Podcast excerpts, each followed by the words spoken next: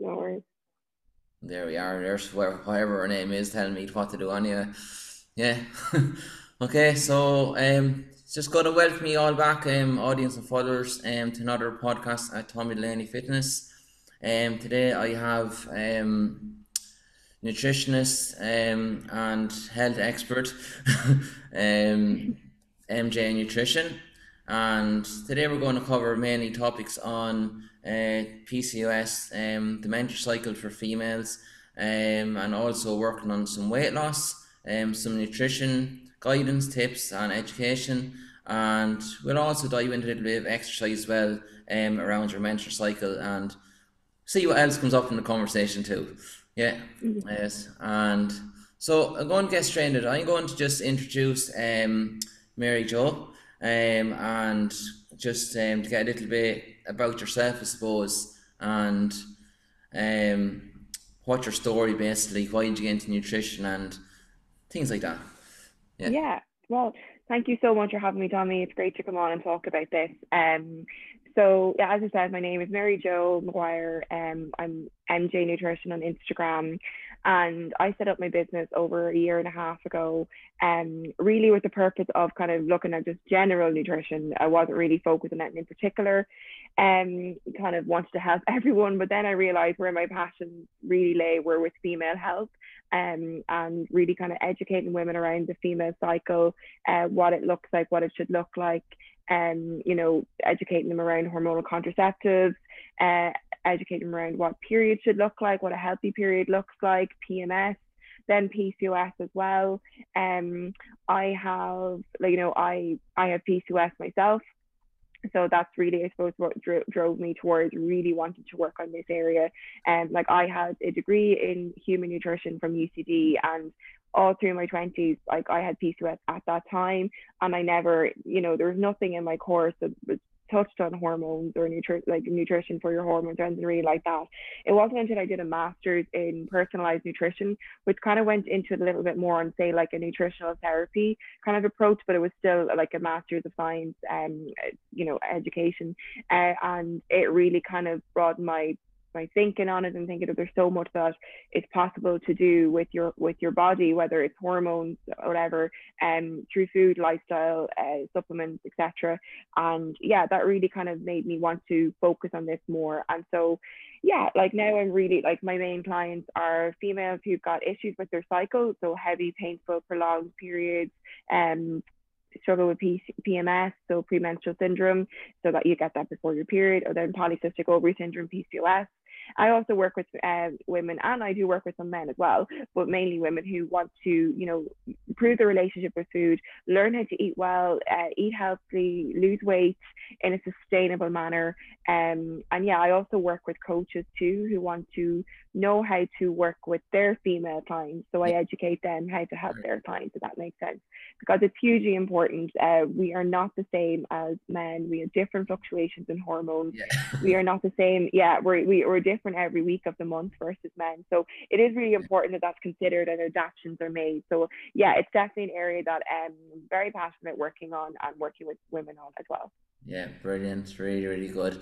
And it's important on there too with men to pay attention to women as well. Like, you know, um, and it's yeah. good.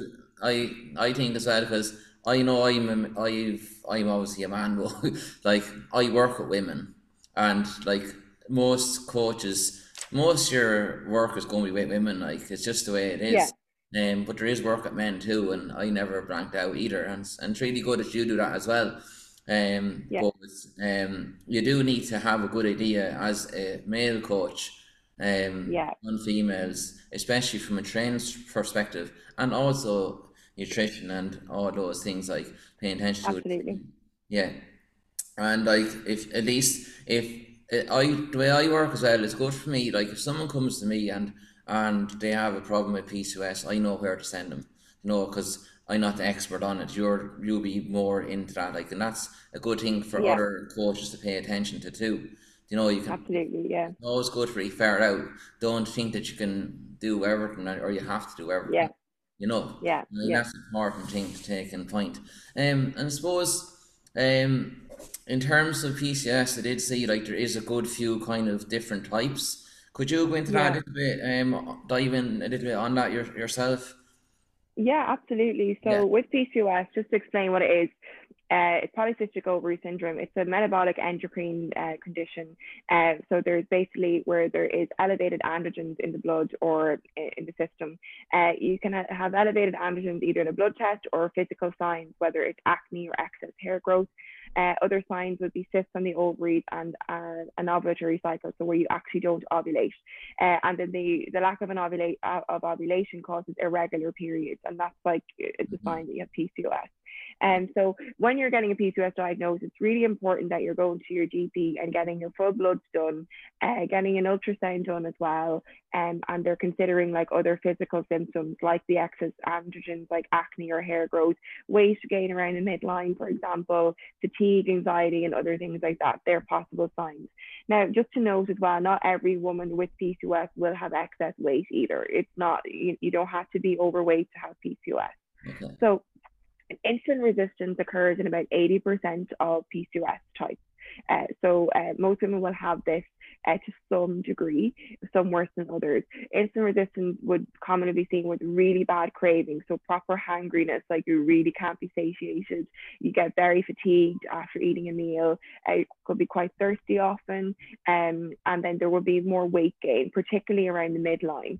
Um, so this occurs basically your cells that are not responding properly to insulin. So if you, I'll try to explain it as simply as possible. So if we think about our cells, they have a lock in it um, and the, the insulin is the key, but the lock is broken and the insulin is trying to enter into the key into the lock uh, with the glucose. So insulin carries glucose into cells, but it's struggling to get in yeah. uh, because the lock isn't working.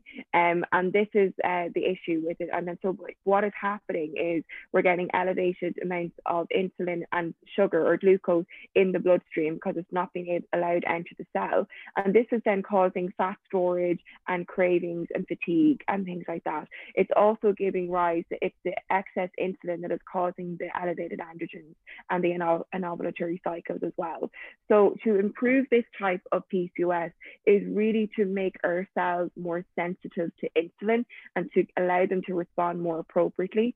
So there's a double uh, pronged approach, I guess. You want to make the cells more sensitive, but you also want to lower the amount of insulin actually required. So you're kind of, you need to, you do need to lower the amount of sugars that are in the body, especially at the beginning when you're treating it to um, reduce the the load that's required uh, of the cell to take in insulin. So that will be the main type. Then there's one called post-pill PCOS. As the name suggests, this happens when you come off the pill and you haven't had a period for say six to 12 months.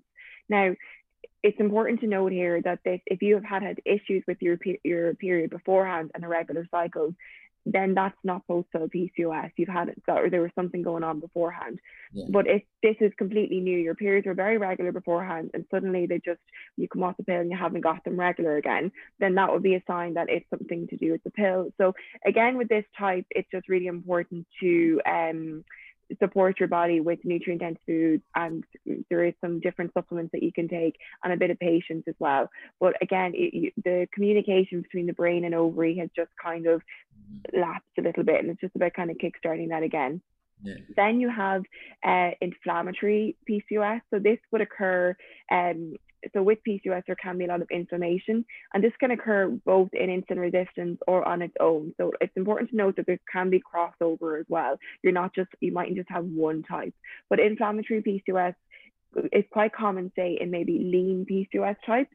Um, and for those who maybe have other inflammatory conditions like IBS, joint pain, fatigue, headaches, migraines, skin conditions like psoriasis and eczema.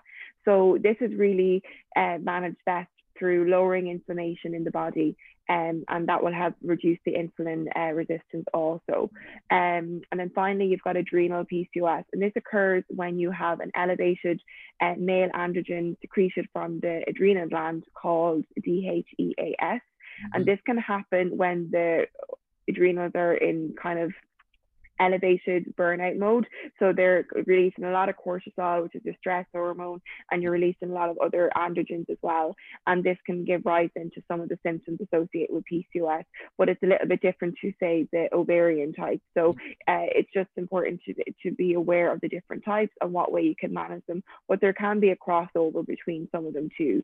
Um, but once you know your type and you have you're working with someone who's aware of different types, you can then really like take a good action plan towards um managing it much better. You know like what type of foods to be eating what way to be eating what way you shouldn't be eating and what supplements that you need to take and what kind of lifestyle measures you need to consider as well.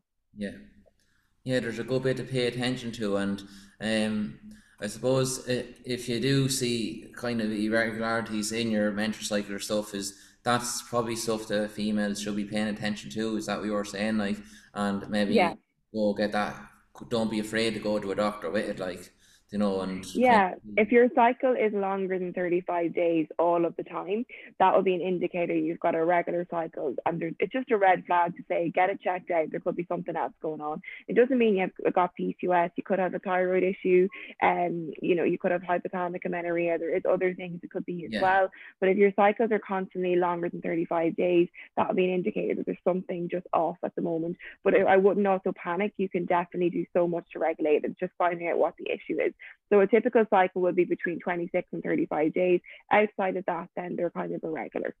Yeah, yeah, okay, yeah, to go like on that little bit longer, like, and um, when yeah. you say irregular too, does that mean that like you possibly your cycle can go on longer, or um, possibly people don't have cycles? Is that another issue with it, or or what? Yeah. Yeah. So like irregular cycles can, as I say, can be longer than 35 days. So yeah. that would mean you've had a long follicular phase in yeah. cycle. So it took took you like longer to ovulate than normal, uh, or you may not have ovulated. You can also get a period and not ovulate. It's called an, an anovulatory cycle. Yeah. Um, so that's just important to yeah. And then the cycles could, could, be like it could like I've seen people who've got cycles for 90 days, 100 days. It can take that long, and yeah. then like getting no cycles or absent cycles for six months or more could be a sign that you've got hypothalamic amenorrhea. It could still be PCOS too. So it's very important that you're getting the right bloods done because there will be key differences between say hypothalamic amenorrhea and PCOS.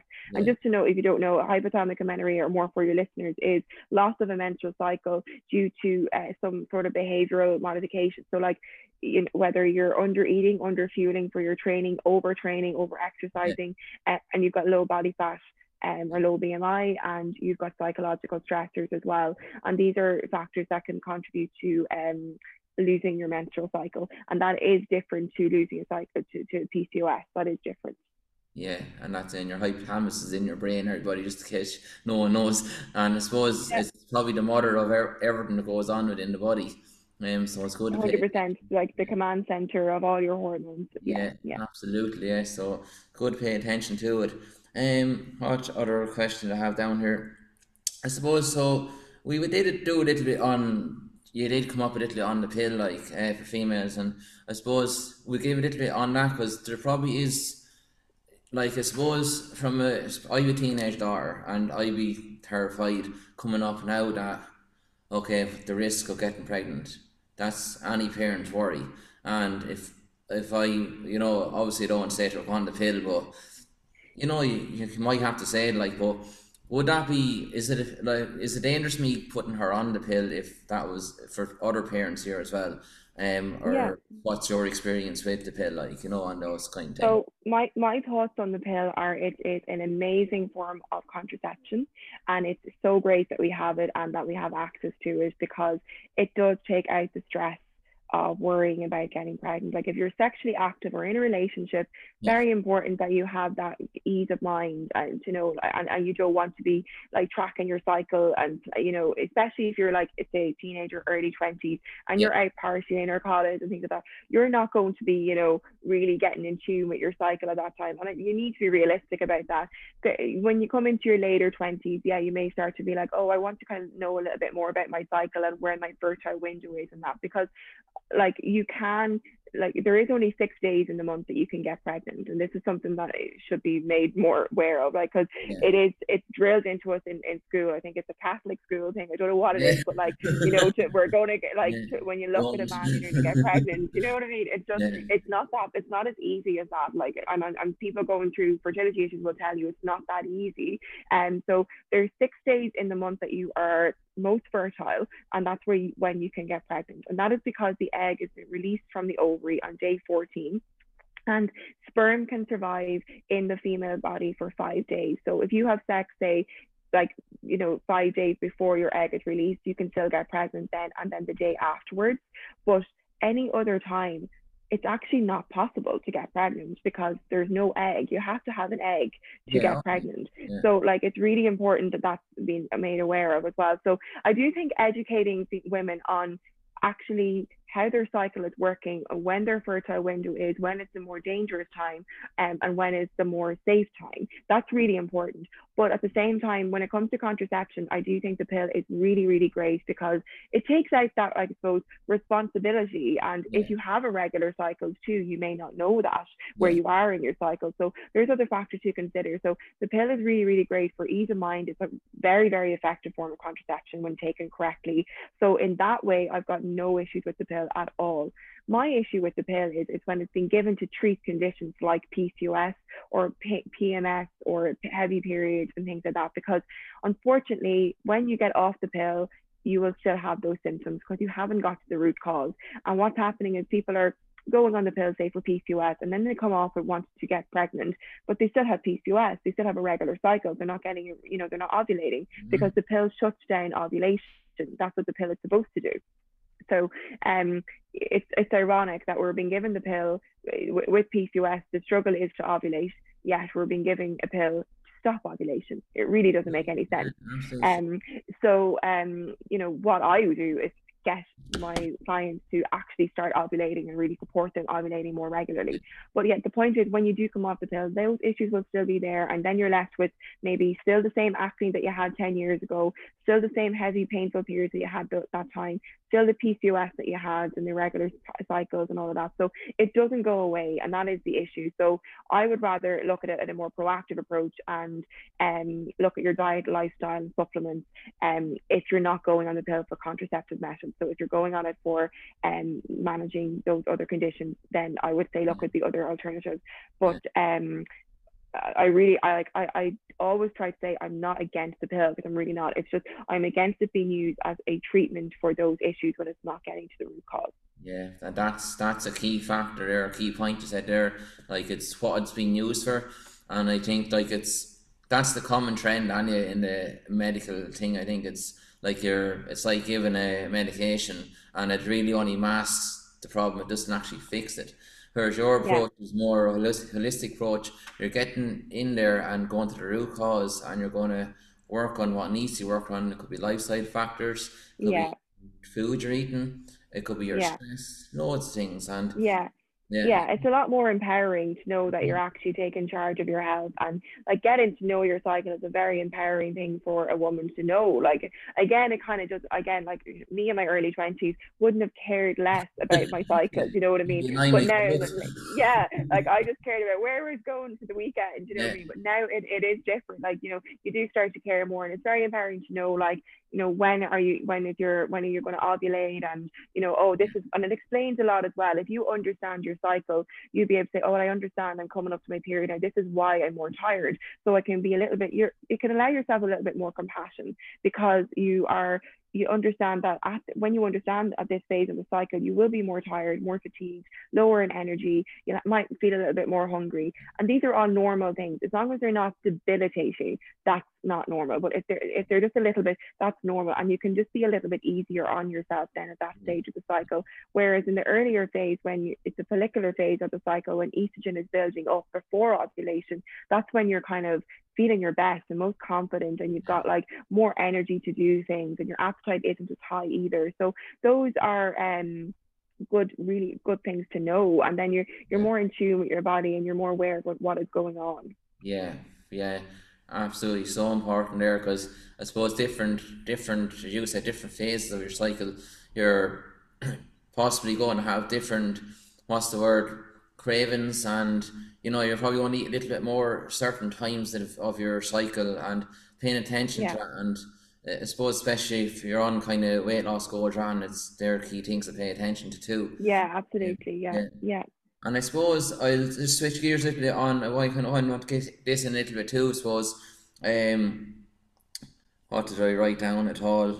See my writing is brutal. Um yeah so I suppose um in terms of stress like that like I do be saying this to women, but I suppose you probably might come out a little bit better. Um, in terms of stress, like in terms of your health and um, getting weight loss goals or whatever your goal is, like stress is a huge thing to pay uh, attention to. Like, are, are you the same yeah. on that with people? Like, hundred percent. Like stress yeah. is like a massive lifestyle factor that will affect whatever your goal is, whether it's PCOS and regulating your cycle, whether it's PMS or whether it's just weight loss.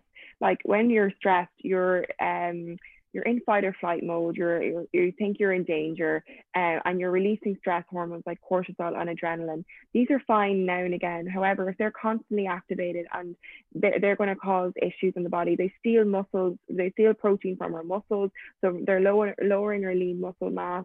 Uh, they're stealing other nutrients from our cells to use up. We start stiffing into other stores of energy, and so we're starting to get a little more depleted.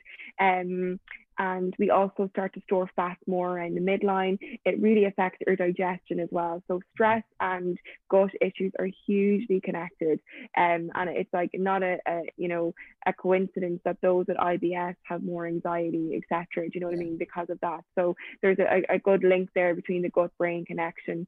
In relation to, I guess, um, your hormones, um, just to explain a little bit on the hormones, when you ovulate, you make a hormone called progesterone. Progesterone is an amazing hormone. It's anti-anxiety. It is like nature's Valium. It's very soothing, protective. It really supports good skin health, good hair health, your thyroid function, your heart health, bone health. It's it's really really important. When you are stressed, what happens is to make more cortisol. Uh, uh, uh, the mother hormone pregnenolone is uh, reduced so you low it lowers your amount of progesterone to make more cortisol when you're stressed, and you start to deplete deplete certain micronutrients like your B vitamins and magnesium to make that happen. Mm-hmm. And this then is uh, causing you to feel more anxious. You won't get the beneficial effects of that progesterone because it's low. And this is why when you are stressed, you get very bad PMS. So that's when you'll get really severe mood swings, emotional uh, emotional spells, uh, depression or anxiety, um, really like not sleeping well, a lot of cravings and irritability and things like that. So that's really common. That's a lot to do with your stress levels. Um, so again, stress impacts your PCOS too, because yeah. again you're raising that hormone cortisol, and cortisol it just it has many knock-on effects on like the likes of insulin and your thyroid and so much more. So yeah, like it really is a huge part of what I would do. And like to be honest with you, like I'm a nutritionist, but I'm a lifestyle practitioner as well. So I really look at um nutrition um your, your stress, sleep, and then nutrition. That would be nearly the order. Um, because there's no point in you eating extremely well if you are riddled with anxiety, stress, on the go, not giving yourself time for self care, not looking after yourself. And it's really important to note that stress doesn't look the same for everyone. Everyone has different thresholds. Like myself, I wouldn't have the biggest threshold for stress. I'd get quite overwhelmed very easily. So it's really important that I look after what I can control, which would be my sleep and what I'm eating and what I do to make myself feel good. So like I like to go out in nature. So whether it's a beach walk or a nature walk, something like that. For someone else, it could be something completely different. And that's important to note as well. Other people have different thresholds. Um, and stress, it doesn't have to be the typical, you don't have to think, you know, you're frantic, there's some immediate danger. It could be literally you looking after kids, uh, making lunches, trying to manage your your finances trying to manage your own job maybe having an argument with your partner you know literally all of those things accumulating over time are putting you into fight or flight mode whether you are realizing or not. And we're so nearly in that mode so often. Yeah. You don't really know what it's like to come out of it you know so um it's really uncomfortable for us to get out of that mode and and then when we do sit down we're like oh I should be doing something because we're still in fight or flight we're like I, I shouldn't be sitting down doing nothing whereas that's what you actually need you need to sit with that uncomfortableness and get into that rest, digest, safety mode and signal to your body you're safe now. It's okay to chill. It's okay to relax and to get the other hormones balanced again. Yeah, yeah, really, yeah, yeah. Really important, and I think it's as you said, like if you're stressed out and you, if you were working on it, you would you the best nutrition plan in the world. If you have that right in front of you and it's all done for you, it's not going to have the effect if your stress is up too high. Yeah. Because eventually you're going to just go back to where you were. Like, no, you're going to probably yeah. want to end up could possibly binge eat. It could what you wouldn't know what disorder eating come out like. Anything can happen. Yeah. So it's definitely an important thing to pay attention to, and a key one there too is the sleep. Um, and I think it's I personally I think it's very underrated people and it's definitely a key one when it comes to nutrition as well. Like, hundred percent, yeah, yeah, hundred percent. Yeah, no, again, you can't expect to eat well the next day if you're only getting five hours, six hours sleep. Yeah. You're gonna have more cravings. You're gonna be feeling more fatigued, and that leads you to eating more. Um, you're, you're not. You're gonna have an imbalance in your hormones. You'll have more insulin. Your leptin and ghrelin, which is your hunger and satiety hormones, will be mm-hmm. disbalanced or imbalanced. Uh, same with your cortisol. So you know that's fine the odd time, but if that's you know quite repetitive for you, three or four nights a week you're getting only five six hours sleep. That's not enough sleep. That's going to have a knock on effect on your overall quality of life, health, everything. And and it's really important to like start just getting a little bit more sleep and prioritizing that yeah, yeah definitely it's it's key to pay attention to it and to try and get a good ritual a good sleep ritual going like that you're more getting more of a good quality sleep than um I say I think people focus more on quantity because of the fitness trackers and all that they think oh I get eight or nine hours sleep well your watch is really not going to tell you exactly the right answer it's yeah it's how you feel yeah. yeah build yeah, up good ritual and get used to that. And you, you'll understand then, okay, my body feels good after seven and a half hours sleep. That you're yeah. not relying on, on a number on your watch or something, you know, and exactly, it, yeah. It's a key key thing. Um I suppose we switch gears a little bit into um what did I write down here? Um I suppose when it comes, I'll go on to weight loss a little bit now because a lot of listeners are probably here for that as well.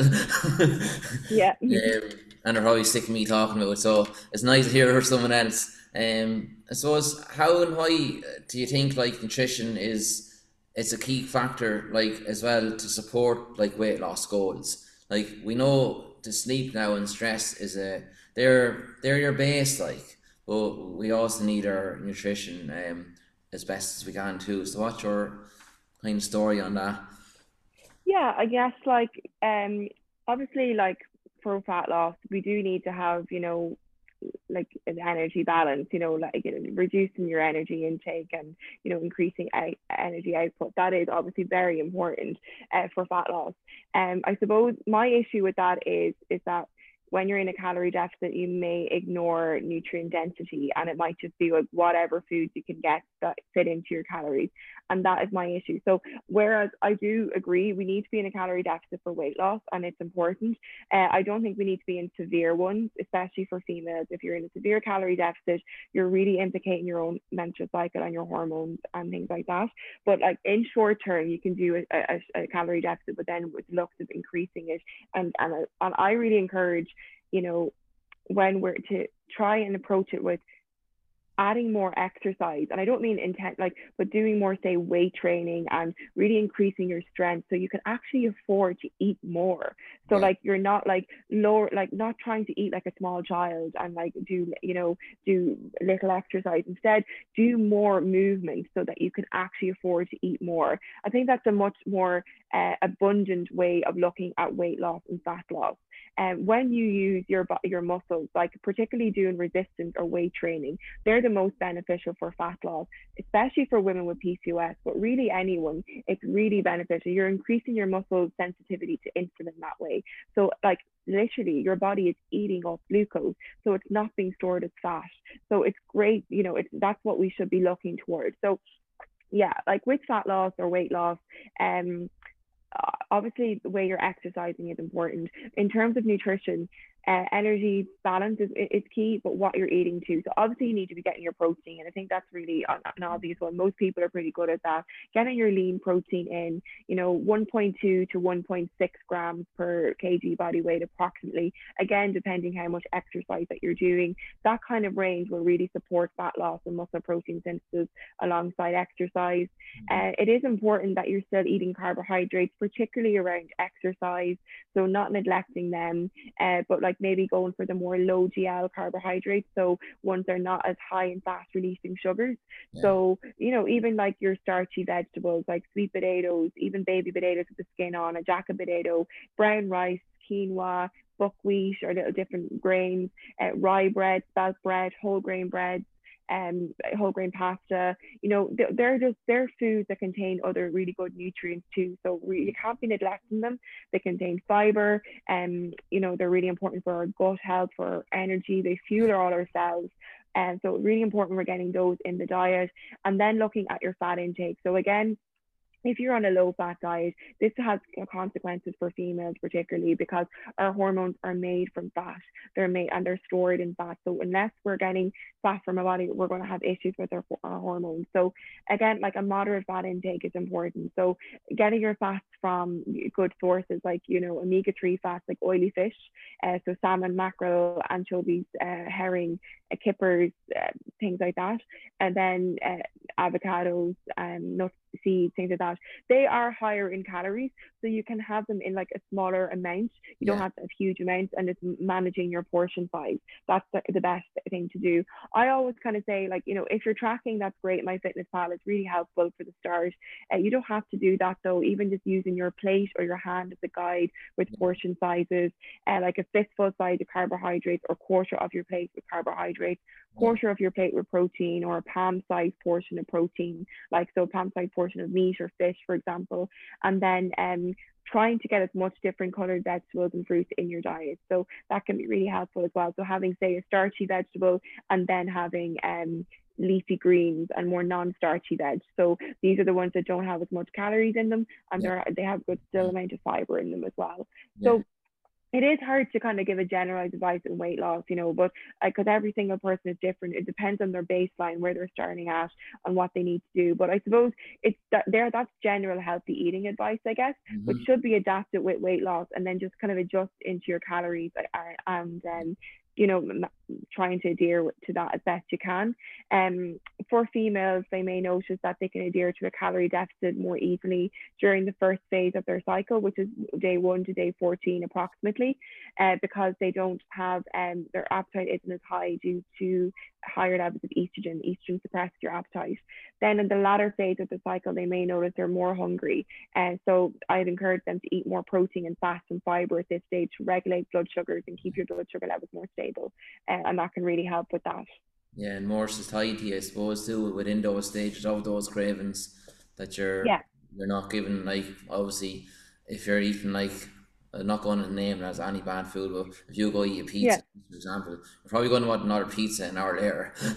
yeah, know, so yeah, exactly. And yeah. it's about making maybe like smart choices. Like instead of getting like a thick crusted pizza, maybe getting a thin based pizza, yeah. and then add it, add in maybe some chicken onto it to get your protein in, and having a side salad of vegetables and things like that. So still enjoying the pizza or the takeaway, but maybe make a little bit of a smart choice around it. I think that can be really helpful. Again, I never would get someone to cut out anything. I love my drinks, my pizza, my food as much as anyone. And, you know, I, I always enjoy them as part of it, make them inclusive. When you're going through a weight loss plan, the worst thing that you can do is say, I'm going to cut out chocolate for a week now. Because unfortunately, what will happen is your brain will go into animalistic mode whenever it sees a bar of chocolate and devour it and more and more and more. It won't just be yeah. one. Yeah. Because you've cut it out. So, you know, like, unfortunately, like that does not work. If it did, we'd all be fine. But like, it's allowing yourself to have, say, the, the bar of chocolate in the evening or, you know, when you enjoy it and allow yourself to actually enjoy it. Take the guilt away. Know that it's okay to have this chocolate yeah. alongside the other nutritious foods. If you're only eating chocolate and crisps and everything, that's an issue. But if you're having a good nutritious breakfast, a good nutritious lunch and a dinner, and then a bar of chocolate in the evening with a cup of tea watching the TV, there's absolutely nothing wrong with that. Yeah. Um, and that's just important to, to be aware of. Yeah, that that's that's really important. And uh, another one I took out that was the key one is like your body. If you're obviously restricting, like going even too low in your calories. Yeah. Uh, and like you know this, Anya, um, but like obviously if you're restricting, your body's going to go into a situation where it's going to think there's no food, it's going to think there's a famine, and Yeah. it's going to be a lot harder for you to lose weight then, because your body is going to naturally have to adapt to that, and it's going to be a lot harder for you to you you know when you get to maybe if you lose some weight, but then you get to a stage that you won't be able to lose any more weight, you know, Yeah, and that's that's the point where you can, like, that's why I encourage instead of focusing and restricting, restricting calories, uh, focusing more on, you know, starting a weight training program and then yeah adding progressively overloading to get stronger and stronger. So you can actually increase your calories, but still be losing fat and yeah increasing your and, and looking leaner. Do you yeah know? So I think it's a win-win that way. You're feeling stronger, you're feeling more powerful, you're empowering yourself. You know, it's there's nothing better than having that strength in gym. Like I'm not a huge gym goer or anything, but I do do my bit of strength training to allow myself to eat the carbs and all the foods yeah that I want to eat. And also it helps with my PCOS massively as well. But yeah instead of looking at like let's restrict, restrict, restrict calories and you know, not like you'll have less energy, your, your will be much lower, you won't be doing the same amount of movement, your digestion will be affected, your mental health will be affected, your mental health will be affected. hmm Rather than restrict, we're not meant to restrict calories that much. We're meant to eat as much food as we like we need. We should be eating a much more nu- nourishing, nutrient dense diet and looking at food as a way of nourishing us rather than looking at food as a demon and eating as much as we can yeah and doing as much as we can, like, you know, moving our body in a nice way and like helping it get stronger as well. I think that's a more, I don't know, it's a more maintainable and just a, and a more abundant way rather than restrictive way of looking at, you know, getting into shape. Yeah, and that's it. I can think of the long term instead of the the as I'd always say to anyone that comes to me, um, you know, if, if you're looking for a quick fix thing, I'm probably not the right person for you. It's Yeah, probably a more holistic approach and kind of a long term goal and enjoy the process. And as you yeah. said, That's it. Yeah, in a good training plan and it doesn't have to uh, weight is going to be good for strength and that's important to maintain your strength. Um, and obviously, but getting an exercise routine that fits into your lifestyle too is key. absolutely. Yeah. Yeah, And like just moving your body, getting your steps in and like it doesn't have to be an active steps. It can just be like walking to the shop maybe to get that cup of coffee on your lunch break or, you know, just going for a walk on your lunch break instead of sitting scrolling on your phone. And, you know, that, that kind of thing. It doesn't have to be like an exercise itself. It just can be just moving the body in a, a bit more. Yeah. yeah, Yeah. because it all adds up. Like it's it's daily movement. Like when like back in the times, ancestors they were moving constantly daily, and that's why they were Yeah. so lean. And Yeah. you know, and they're they're eating to support that too. You know, um, and that's what you got to think as well, supporting what you're doing, like not to be Yeah. avoiding foods, you know, or restricting yourself too much, because it's Yeah. just going to fail at the end of the day. Um, I suppose, um, I did have it down. I don't know if we covered it, but in terms of energy balance, just say with PCOS, for example, um, is there an issue there? Like, would you would it be more? Would it affect you a lot more if you have PCOS? Would you feel that you're more hungry most of the time, or would you be less hungry, or what way do you work on that? the Like, way the way I work with PCOS is really helping lower that insulin because when you start to lower that insulin and balance those blood sugars, you really help lower the cravings and that can really like you feel more satiated, you feel more in control, I guess. Um, and it's eating the right foods and, and, and obviously you need to be in a calorie deficit as well for fat loss. Um, but some like you know your BMR is a little bit more slower and sluggish. However, that's just like I wouldn't be keen on putting on a very restrictive low calorie diet. There's some people that would. I still don't think that is necessary. Um, you can you can be in a calorie deficit, but it's about how you're eating to support it and using the right supplements and lifestyle. I really for PCOS, one of the main things that's really beneficial is resistance training because you're basically mopping up that sugar and taking it away and like you're lowering that insulin. Insulin's a fat storage hormone in excess. So we're not needing as much then and we are also taking it up into cells and using it much better. Uh, so we can and um, that's a really effective way of managing PCOS.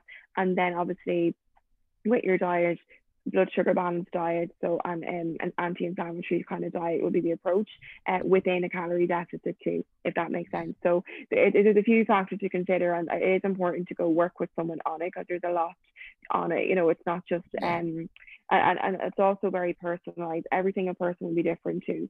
Um, but you know, there there is a requirement for energy deficit or calorie deficit. However, it doesn't have to be as severe as some people. Like I've seen people on between 800 and 1200 calories, which is insanely low. Um, yeah, very, very low calories. So um, that is not maintainable or nor healthy, nor it's really helping your PCOS at all. And um, you're starving yourself, really. That's what you're doing there and thinking that you're managing it, but you're not. So um, really managing it on a cellular level more so uh, is, the, is the approach I would have. Yeah, very, very good. And that you're kind of maintaining your health too, like that you're not doing these low calorie things that's over the long term will have effects on your body like you know yeah the huge stress on the body like that that low is crazy um I suppose I see another thing too that I took out at as well is I think from a female's perspective I don't think males have this problem I've never heard of males have much problems with, with eating anyway um but um there is it is out there too but um, I suppose from a female perspective they kind of tend to avoid um, the carbohydrates. And yeah. I said it's important fuel source for your exercise and stuff, but it's the men it's the mindset of females of avoiding um, carbohydrates. Do you get come across that a lot or um, yeah, definitely. Uh, low carb diet. People think that they need to do that to lose weight. Um, in your like early say 20s to 40 age group it's really important that you're still eating your carbohydrates because carbohydrates particularly starchy carbohydrates are required for ovulation if you're not eating carbs then you are impacting your ability to ovulate every month uh, obviously they're needed for fuel source as well. Uh, the types of carbohydrates that you're eating are obviously the important is important. So carbohydrates come from variety of food sources. If you're predominantly carbohydrates are coming from, you know, refined sources like white rice, white pasta, um, you know, crisps, chocolate cake, sugary foods, processed cakes and baked goods that is going to like cause an issue with fat gain because it's not just the, the carbs it's the fats as well and it's the way you're eating it as well. So really important when you're having carbs you're not having carbs on their own you're having carbohydrates with protein. That's another way really important. Carbs on their own are going to spike your blood sugars and cause that like excess insulin to be secreted and that's again in excess causes fat storage. So um the way you're eating your carbohydrates is important and the types of carbohydrates that you're eating. So going for the, like I said earlier, the low GI ones, the ones that have less sugar in them, more fiber and more nutrients in them. And this is so supportive of your mental health, your anxiety, your ovulation, your menstrual cycle, obviously, uh, your digestive health. Like carbohydrates contain fiber. Like if you don't eat carbs, you'll have issues with your gut um, and obviously for fueling your energy levels as well. After your menstrual cycle, say like from 40 onwards, perimenopause and like you know menopausal age mm-hmm. groups um you lose estrogen so estrogen starts to decline estrogen helps uh, support our cell sensitivity to, to um insulin. So when we lose estrogen, we're not as sensitive to insulin. So we're getting that belly fat around the midline yeah. and things like that. So a, a, lower carbohydrate diet can be more beneficial then, um, along with say doing resistance training to kind of increase the cell sensitivity to the insulin too. Um, but this is uh, more okay at this phase of the cycle because you're not required to ovulate then at this phase, if that makes sense. Um, but still not to cut out carbs entirely. They're still really important for your gut health and for energy as well. Yeah. So that's just important to know. But you know, premenopausal women should definitely not be cutting out carbs. Now, like low carbs can be beneficial for some types of PCOS, but again, that needs to be just low carb, not no carb. So that's important to notice as yeah. well. So low carb might look like one meal doesn't have carbs or has low carbs in it, and the rest have your normal carbohydrates. If that makes sense.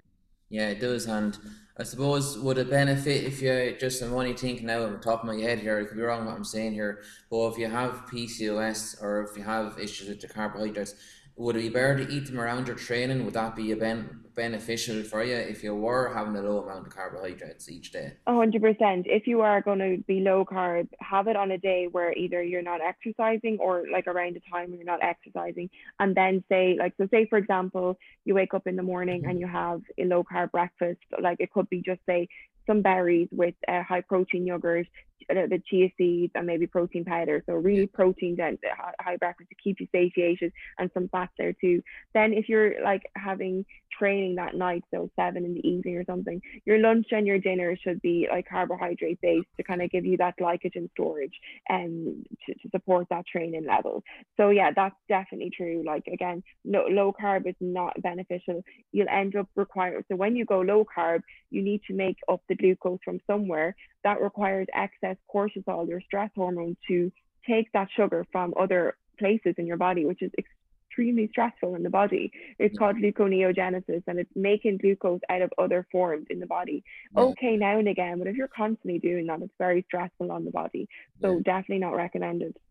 Yeah, and you don't want the body using, um, says you kind of delving into your muscle lean mass for energy because that does happen once yeah. those are gone, like that's where it's gonna go for it. Your body needs energy, it's gonna yeah. for. So it's important to ensure that you have yeah. something there for your energy levels anyway. Um and what to do. I suppose we did cover exercise today and I we're nearly there. yeah. Um so I just had like in ten terms of kind of exercise we kind of did delve, delve into though on your experience with kind of to get in the weight training with your PCOS and all that, that's definitely um yeah. So that's important, but it's also important for females to do that anyway. Uh, yeah, absolutely, yeah. You know, um, there there is good benefits from it, um, and I only had one more kind of thing to ask or to kind of say as well, um, because I think we're nearly on the hour. I don't know, I can't see the time on this thing. Yeah, we're about fifty minutes in. Yeah. Yeah, good. Um, so I seen one key post on your page that I did see, and um, it's something that I kind of in my training too. Um, environmental factors. So where I would be coming from and now would be like obviously your environment at home and or what way your kitchen is set up and all that. Would that be what you're saying to me, or would you be coming from a different end of things when it comes to say environment affecting your weight loss goals or environment affecting of how you eat or the way you are in general, like you know. Uh, yeah, I guess like what your surroundings like. I, I'm not sure what that post is, but I think I know what you're talking about. I think like um, you know, who I suppose you're hanging around with, um, you know, what in your fridge, um, you know, just you know, are like is there more temptations basically? Like and i don't mean like you know like if if netflix is always on or you know something like that like i suppose like you know that kind of thing. I suppose making sure your environment is set up for success not for failure. So like having like the runners out you know in the bedroom getting ready to go the night before so you're ready to go in the morning. Like just little things like like having the bottles of water around the house filled up so you're drinking your water uh, having the food in doing your shop like getting the protein in in the shop and know what you're going to have plan the meals and you know know, know what way you're going to what carbohydrates you'll have you know maybe make up a, ba- a batch of you know mixed rice and quinoa to do your two or three days add in a bit of egg to it to get egg fried kind of rice get more protein serve that with a bit of you know lean protein then as well uh, so just having like your stuff ready, like, and that's what I mean, I suppose, by environment, having the the place set up for success for, for yourself. Um, it doesn't mean you can't have chocolate in the house because again, I think that leads to deprivation or restrictive mode. Have the chocolate in there and allow yourself to have it. If you want to have chocolate during the middle of the day, go for it. But then have you know a nutritious meal after. It doesn't mean you need to do the dog on it, or it doesn't mean you need to save seconds either and say, okay, there's no point anymore because that, that's not that's not one bit of chocolate will not make you unhealthy as will one bit of healthy food not make you healthy. It's really about what you do consistently that makes the difference. And it's not about perfection, it's about consistency. So um yeah, that's kind of what I mean a really about uh, environment and just making sure that you're not really getting triggered, I guess, by things around you. Just making your life a little bit easier for yourself. Yeah. Yeah. And don't avoid chocolate because I love chocolate too. Yeah. you're avoiding chocolate, I'll come to the house and I'll bring some to you. yeah. yeah, it's definitely like and I think like I know like I'm only saying from a training perspective here. people will come into the gym to me and say, "Do you actually eat chocolate?" And I say, "Of course I do." And they look at you as if you have ten heads, and I I say, "Why? What's the issue with it?" Like I said, "Oh well, do you know like it's it's bad for you." And I said, "It's bad for you only in a way." I said, "If you're eating ten bars at one time." I said, Yeah. you, have, you can have some of it in your life and stop Yeah. avoiding it. That if you're avoiding it, it's going to lead to you going buying 10 bars. No, Yeah, have that back. exactly. Yeah. And um, there's only, I did my thing at home there recently. Um, I kind of, without restricting yourself, um, I set up my kitchen at home and I didn't take anything out and I sat down with my daughter and uh, my partner and I kind of said, just kind of went through with them look and just kind of setting up the kitchen the way that like there's not bars of ch- chocolate on the countertop. I Yeah. have them away and they're still there. And Yeah, yeah. anybody on this podcast can do as well. You, uh, you know I mean? You need to kind of have your family on board too, especially if Yeah, you're yeah. trying to improve your health or you're trying to be Yeah. weight loss. Like if you're trying to lose weight and your partner is saying to you, "Let's get a Chinese of Wednesday night and let's get a Chinese of a Saturday night," um, you know there's going to be It friction. is conflicting views there, Yeah. 100%. So they do need to be on board with you. And yeah, like it's very difficult for you to, to veer to something if you've got someone in your ear being like, let's get Chinese. Like it is really difficult. Like, like so, uh, like express that to them, saying that this is actually really important to me right now. I want to, you know, put my health first for the next few weeks. And you know, and, and I'd really appreciate if you were kind of supportive of that with me, you know, and you know, if they're, you know, a, a supportive person, they should do that for you. You're like, okay, fair enough. Um, I'll try, you know, maybe eat well with you as well. And then it's, you know, beneficial for two people. I guess if they're not supportive of you, that is a challenge and it will be more difficult for you. And I don't know, like uh, it, it, it is a, a difficult situation if you don't have a partner or someone that's supporting you in your life. Um, but really expressing how important it is to you and letting them know of what you're doing and why you're doing it, that you'd appreciate them just being a bit more on board and maybe like respecting your boundaries and really like no you know don't ask me for chinese this weekend because i'm actually going to like just you know and by the way this isn't to say you can't have chinese weekend but it's just Oh, saying yeah. if that's in every single weekend you know Yeah. that that might be become the issue and things like that Yeah. um but yeah that's just a, an important thing to to be aware of. And yeah you you have the right to say no. You don't have to say yes because someone else is getting one. You can say no if that's what you really want to do. Um do, do you know what i mean? Yeah, and, and that's important too because you kind of said as well, like it's who you kind of associate yourself with can also affect how you eat and also affect, uh, your behaviors around food or your behaviors in life in general. So that's a key one. Yeah, absolutely. So associate yourself, you know, like get yourself to whether it's a gym or a club or something with like-minded people. You know, I had a client who was hanging out with a lot of people who only wanted to drink every single weekend. And she was really trying to like, you know, put her health first. And I said to her, why don't you join a CrossFit group and see how you get on? Um, and she's in, in Australia and she did that and it has made the world of difference to her. She made a new group of friends. They meet up all the time. They go for sea swims. They go and do CrossFit together, do lo- loads of things together. And it's made such a difference to her because she's surrounded by more like-minded people that are support, like, you know, it's easier for her to do that. And in James Clear's Atomic Habits, he would always say that as well. Surround yourself with people that are like-minded and uh, that support your your, your current goals. So join a group or something like that, whether it's an exercise group or Yeah. whatever your goals are. This might even be related to weight loss, but whatever it is for you, uh, it does make it easier when you're a part of a supportive group. Yeah, because it's that's good too. Because at least if you're in a group, just say a CrossFit group, uh, you're going to be visualizing that in your head at home too. Okay, you're probably going to maybe start identifying yourself as that as well, and that's Yeah, probably going to change um your mindset, the way you think about things in life, yeah, and you're probably going to say, oh well, you know, I need to support my training now, with good eating, and I need to yeah, do corrective training, also work my recovery, sleep, stress, everything needs to be uh, a factor, and that's an yeah, amazing thing. Like, and the life yeah, of that woman now getting to that place like that is so yeah, important, and you know you're on the right track when you get there. Like, yeah, absolutely, absolutely, yeah, yeah. Um, so I'll go one last question. It's not wrote down or case you're blank. Um, Oh, okay.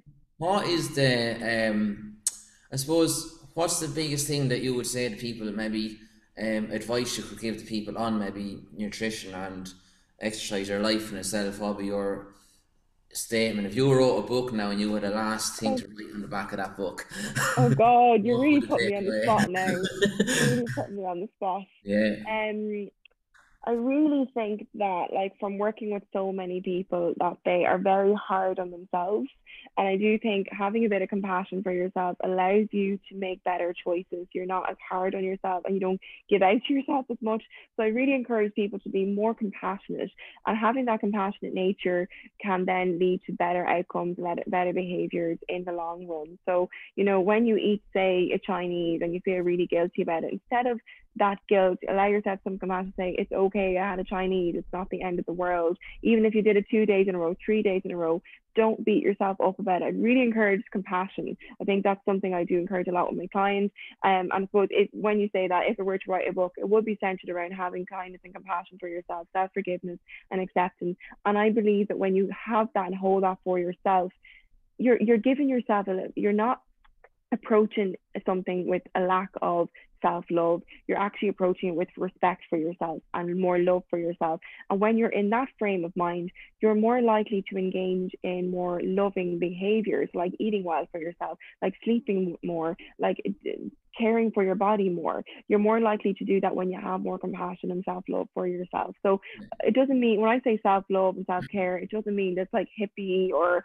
you know uh, yeah, to you know me, you know, you know ma- hair masks and things like that. It just means having a bit more appreciation for yourself and your body and what it does for you and actually caring for it and not tr- looking at it with such disdain and saying oh you're not good enough or treating it with such disrespect being like I better restrict my calories today because I ate that yesterday and better kill myself in the gym because I did that yesterday. That's not treating your body with self respect. That's killing it and really disrespecting it. So rather giving it the respect it deserves by nourishing it with good food and being kind to yourself and speaking kindly. The way you speak to yourself is hugely manifested in, in your in how you behave. Um, and just you know having that compassionate nature, I think will have so many knock on benefits in your in your life. yeah. No, that that's brilliant. Absolutely brilliant. Um, that's like that. If I take that now the podcast, that's the take that bit out of it. Um, go back and listen to it, write it down, and just remember every day, be kind to yourself and yeah, yeah, do your best in this crazy world. yeah, exactly, exactly. Yeah. Yeah, so um, where uh, can people find out more about you, Mary Jo? Um, where would they be place they should go yeah. um, to get more about? So I have a podcast, the Female Health Podcast, uh, which you can listen to on Spotify and iTunes. And then I also have an Instagram. That's probably the best place to reach out to me if you want to ask me any questions or anything. So it's MJ Nutrition. So MJ.nutrition underscore. But I think if you search MJ Nutrition, it should come up. My face will show up anyway, so you should see it. Yeah, I'll put in my description anyway in, in podcasts um, so people can, can see it if they can't find it anyhow. Um, and it'll be on my, I'll be putting a post up over the week anyway on my Instagram about doing the podcast with you, so people at least will see it from there too. Yeah, Ah, that's great. Yeah, thanks so much, and hope everybody enjoyed the um the listen now to the podcast. Um, and hopefully have one out next week as well. I won't bank Thanks so much it. for having me. Thanks Oh, for having me. I'll get someone on anyway. No, I think I have someone on in two weeks again. Um, and said you keep building as I say. it's gonna. So I will chat to you all soon, audience and followers, and chat to you soon.